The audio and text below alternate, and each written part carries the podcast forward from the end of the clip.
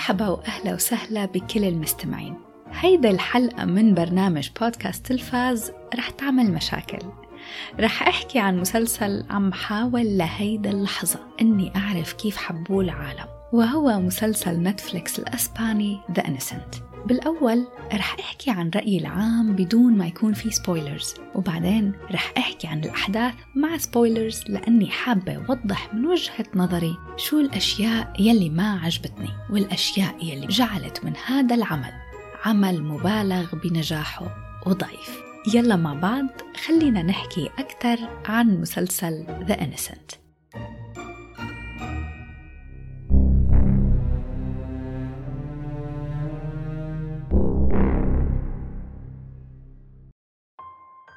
مسلسل The Innocent هو مسلسل قصير من نوع التشويق والإثارة والغموض.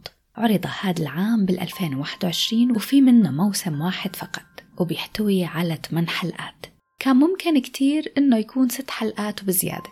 العمل فيه مشاهد عنف ودماء ومشاهد إباحية كتير فأكيد بناسب المشاهدين فوق ال 18 بس باعتقادي إنه فوق ال 21 أنسب. قبل ما فوت بالانتقادات خليني أحكي عن الفكرة العامة. بالفكرة العامة فهو برافق حياة شاب اسمه ماتيو تنقلب حياته تماما لما من دون قصد بيقتل شاب تاني وبيدخل على السجن لمدة أربع سنوات وبعدين لما بيخرج بيفكر إنه حياته فيها ترجع مثل ما كانت. ولكن سرعان ما بتبدأ المفاجآت والأحداث الغامضة غير المفهومة. هيدا الفكرة العامة يلي المسلسل بيبدأ فيها. ولكن مثل الكثير من الأعمال بتاخد القصة منحى جديد وبحالة هذا المسلسل فبتاخد القصة منحى مظلم ومعقد ومليء بالجرائم والألغاز وكمان مليء بشخصيات مختلفة بتجمعن ألغاز مختلفة. بالمختصر هيك وقبل ما فوت بتفاصيل الحلقة وقبل حرق الأحداث للأشخاص يلي لسه ما شافوا المسلسل. يعني بدي لكم بليز ما تحضروا بس ما بقدر. ليش ما بقدر؟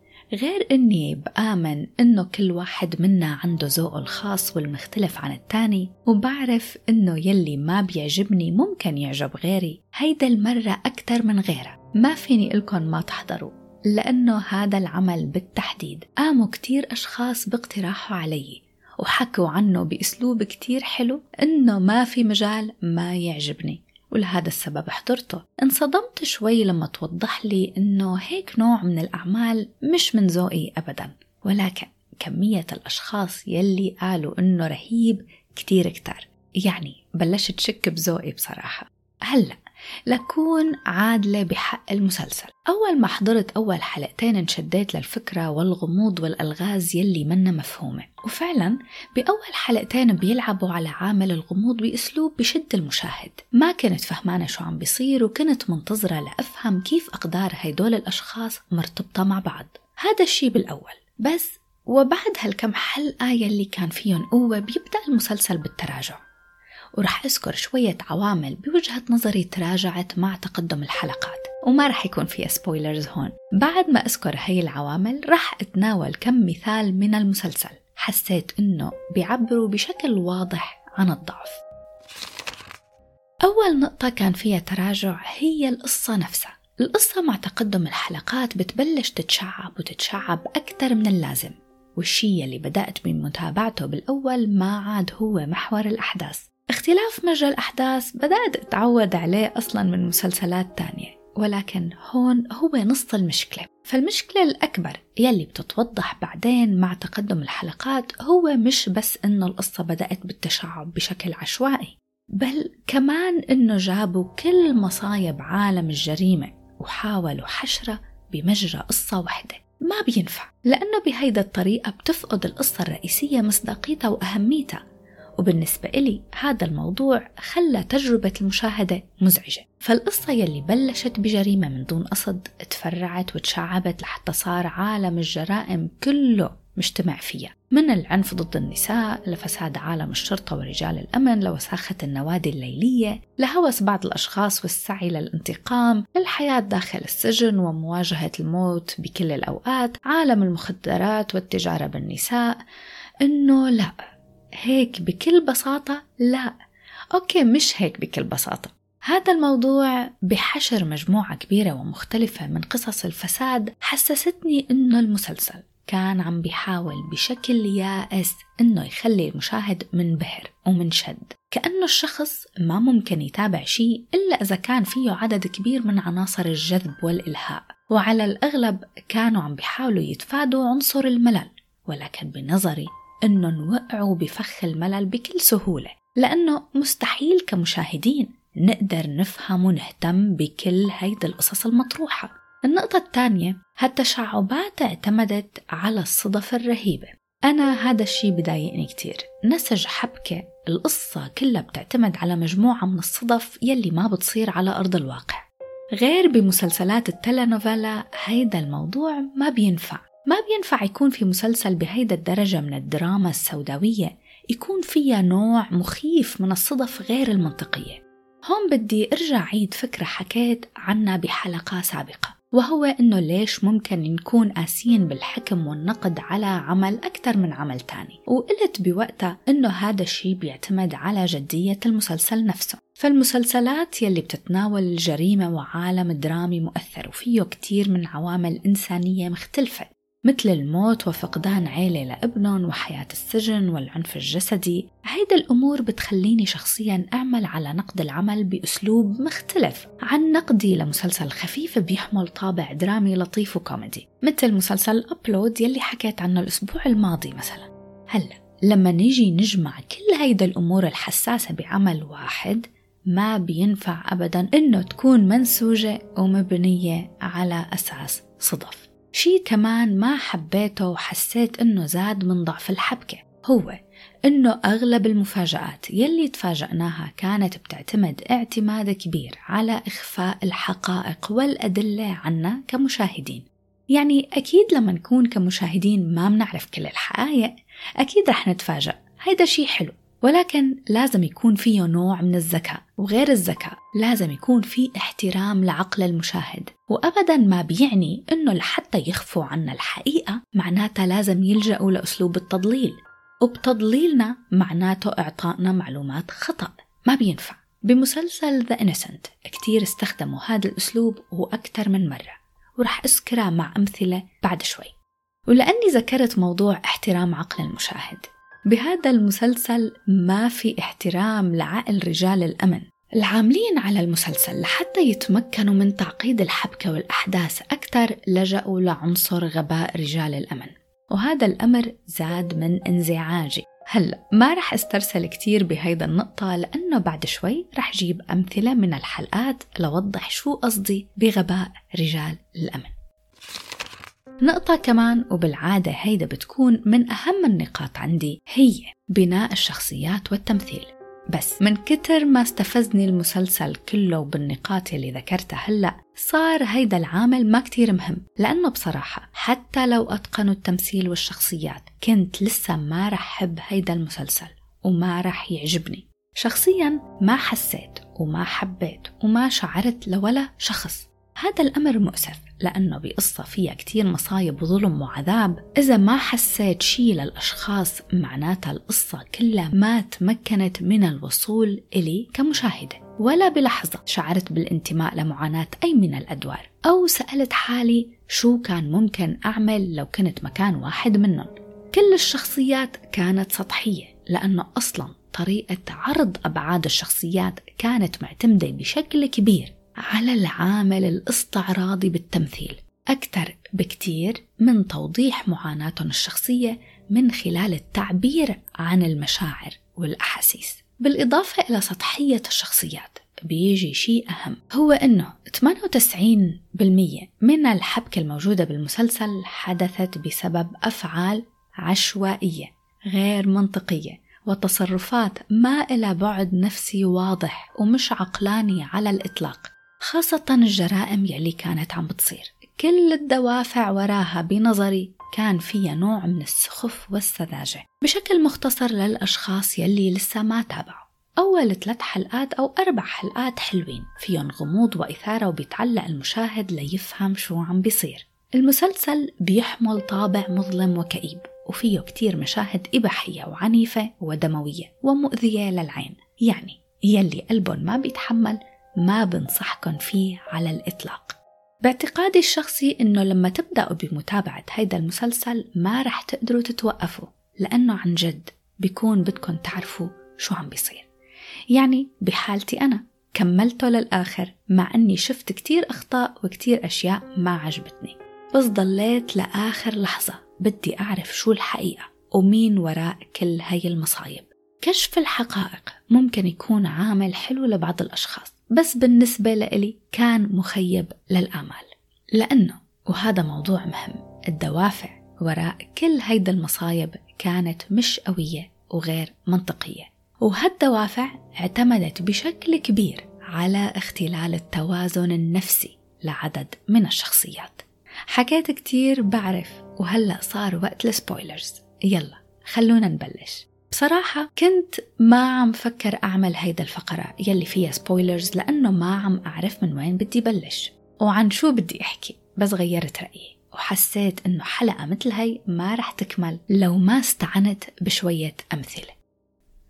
النقطة الأولى يلي ذكرتها وهي أن القصة بدأت بالتشعب وبدأت بأخذ وحشر كل القصص الغير أخلاقية وغير قانونية بمجرى قصة واحدة. يعني هذا الموضوع ما كتير بده شرح وما كتير بده spoilers المسلسل بأكمله دليل على هيدا النقطة. أنا بالبداية كنت مفكرة حالي عم تابع قصة ماتيو الشاب يلي دخل السجن بسبب حادثة مؤسفة ومن دون قصد. وبعدين اجته فرصة تانية بالحياة للعيش مع شخص بيحبه. بس بينقلب كل شي لما بيتوضح إنه ممكن تكون عم بتخونه. إنه من هي القصة. وهذا الموضوع يلي كان محور الحلقة الأولى. لبعدين يجيبوا لنا قصة الراهبة وبعدين القاتل المأجور وحياة المحققة والنادي الليلي ورجل الشرطة يلي كان فاسد وبده يقتل الكل مشان شريط فيديو ما بده حدا يشوفه. وكمان فتنا بعالم العاملات بالنادي الليلي يلي كانوا مظلومين والبنات الصغار يلي كانوا عم يتعرضوا لإعتداء جنسي من قبل رجال كبار. شوفي شو صار. بنظري يا ريتكن بقيتوا على فكرة وحدة موحدة هيك ثابتة. أنا كمشاهدة تشتتت كتير وأنا عم تابع. ما عدت لحق. مين بيعرف مين ومين ما بيعرف مين. إنه okay ال suspense حلو والغموض كمان حلو. بس ما في داعي أبدا لحشر مشاكل الدنيا كلها بمسلسل واحد. وحتى لو هي كانت الفكرة وحبوا العاملين على القصة التطرق لكل هيدا المواضيع الحساسة. ما بينفع أنه فوق هذا التشتت كله يعملوا على عرض بداية كل حلقة من وجهة نظر شخص ويرجعوا يكملوا الحلقة من وجهة نظر الكاميرا. هذا خطأ بحس إنه كتير من المسلسلات عم يوقعوا فيه. بهدف المحاولة اليائسة لحتى ينتجوا عمل ممكن يعجب الكل.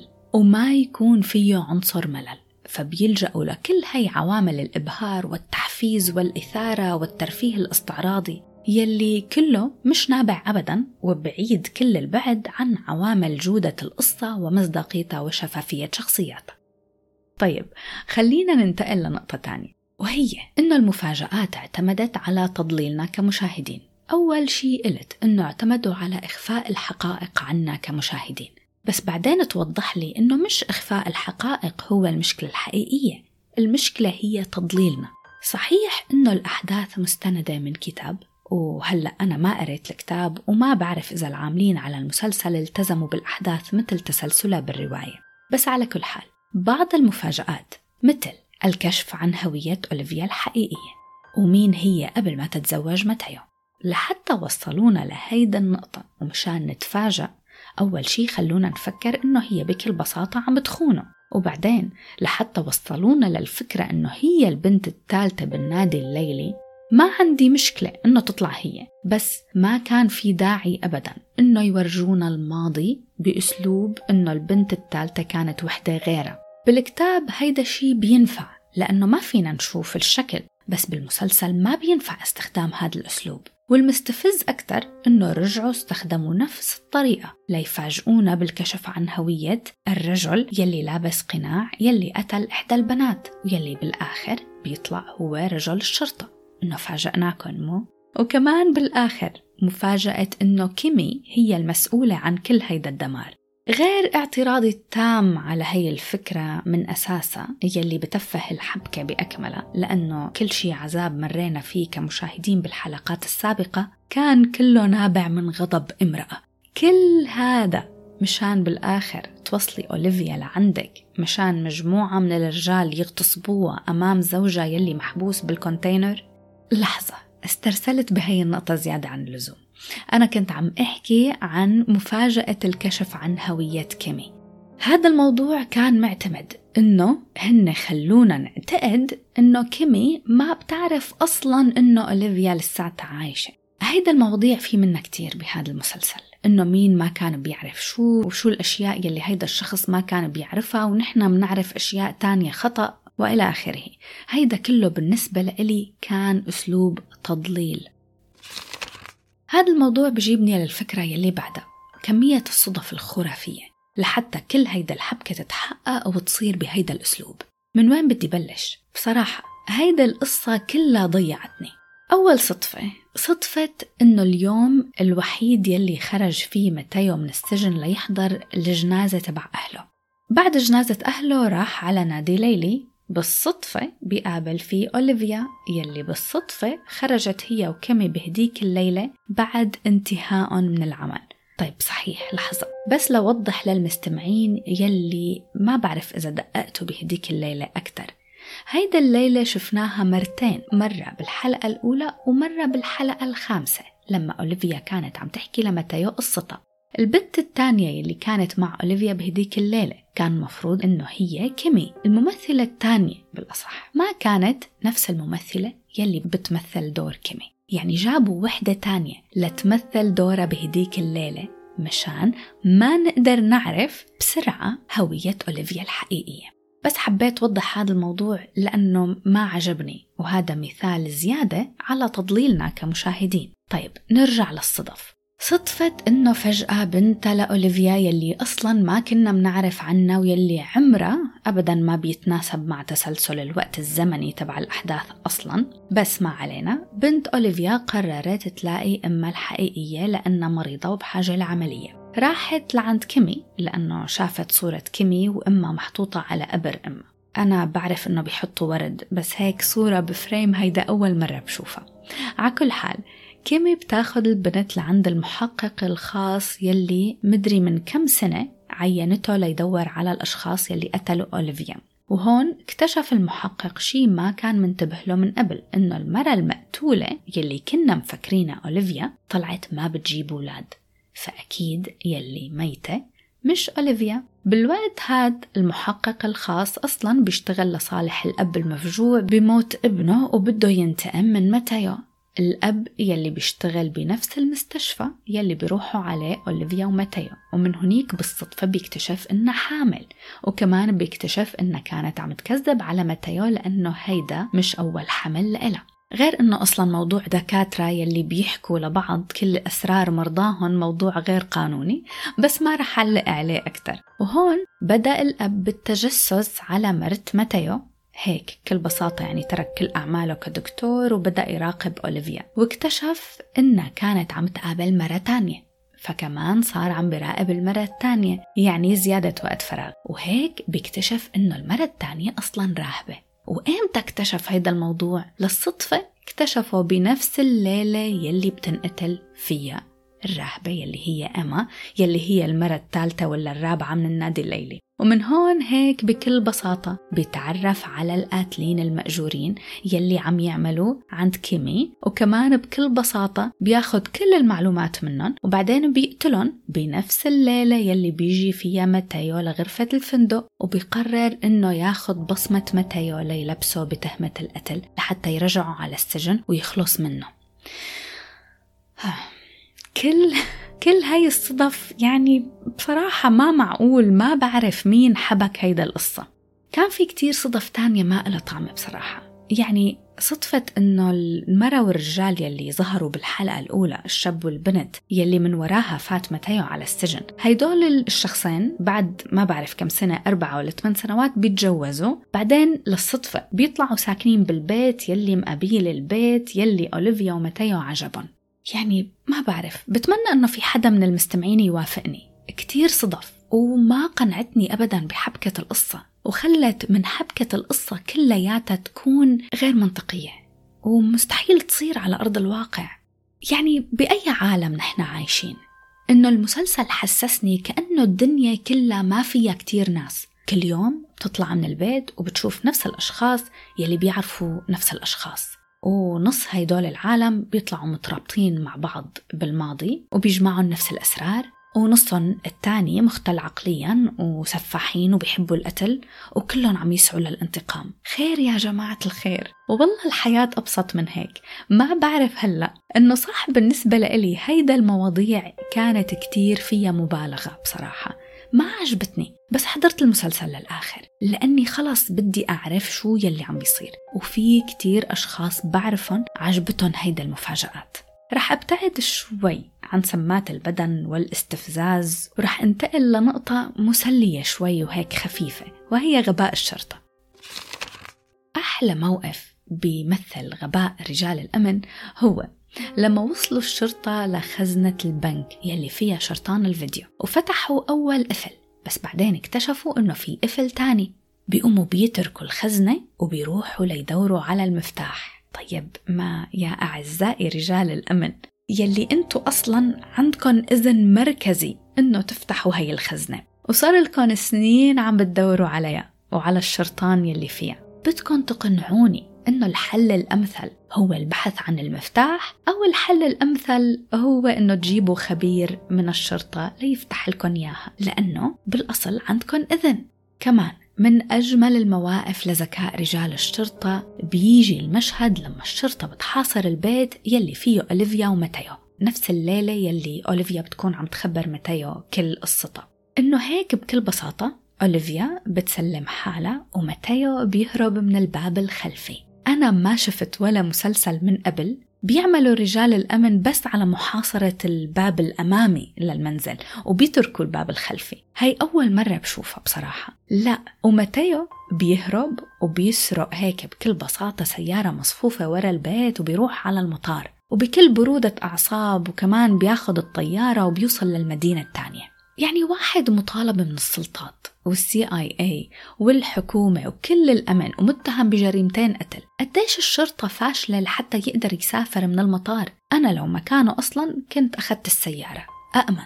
ومو بس أأمن كمان شكله أسرع لأنه المحقق أخذ السيارة ووصل بثلاث ساعات. في شغلة كمان. بس هذا ما دخله بغباء الشرطة على قد ما كان فيه استغفال لعقل المشاهد. إنه بعد كل هالسنين يلي مرت على رمي جثة هانبل بالبحر رجال الشرطة لقوا الجثة بنفس المكان. wow! وطبعا ما رح انكر فن حبكة الليلة يلي انقتل فيها هانبل لما أوليفيا أصلا كانت مصابة بإطلاق نار هي وكان معاها أما. لفوا جثة هانبل وحملوها من الملهى الليلي بدون ما يشوفون حدا طبعا وحملوها وحطوها على سطح المركب وبعدين رموها بالبحر. كل هذا وأوليفيا كانت مصابة ما زبطت معي. يعني حاولت أبلع بس ما قدرت. طيب بعتقد إنه هيك خلص بكفي. ما بعرف إذا في حدا شاف المسلسل بنفس الضعف يلي أنا شفته. بتمنى. إنه إذا في بتمنى إنكم تشاركوني آرائكم يمكن هيدا أطول حلقة بحكي فيها عن مسلسل لهلأ. بس ما قدرت أمسك حالي. في كتير أشياء أصلا ما ذكرتها. مسلسل The Innocent حاصل على تقييم 7.9 على IMDb و86% على Rotten Tomatoes شكرا لكل المستمعين يلي تحملوني وتحملوا هيدا الحلقة للآخر. بتمنى إنه تكونوا استفدتوا منها شوي وتكون عجبتكم وبشوفكن بحلقة تانية ومسلسل تاني. باي باي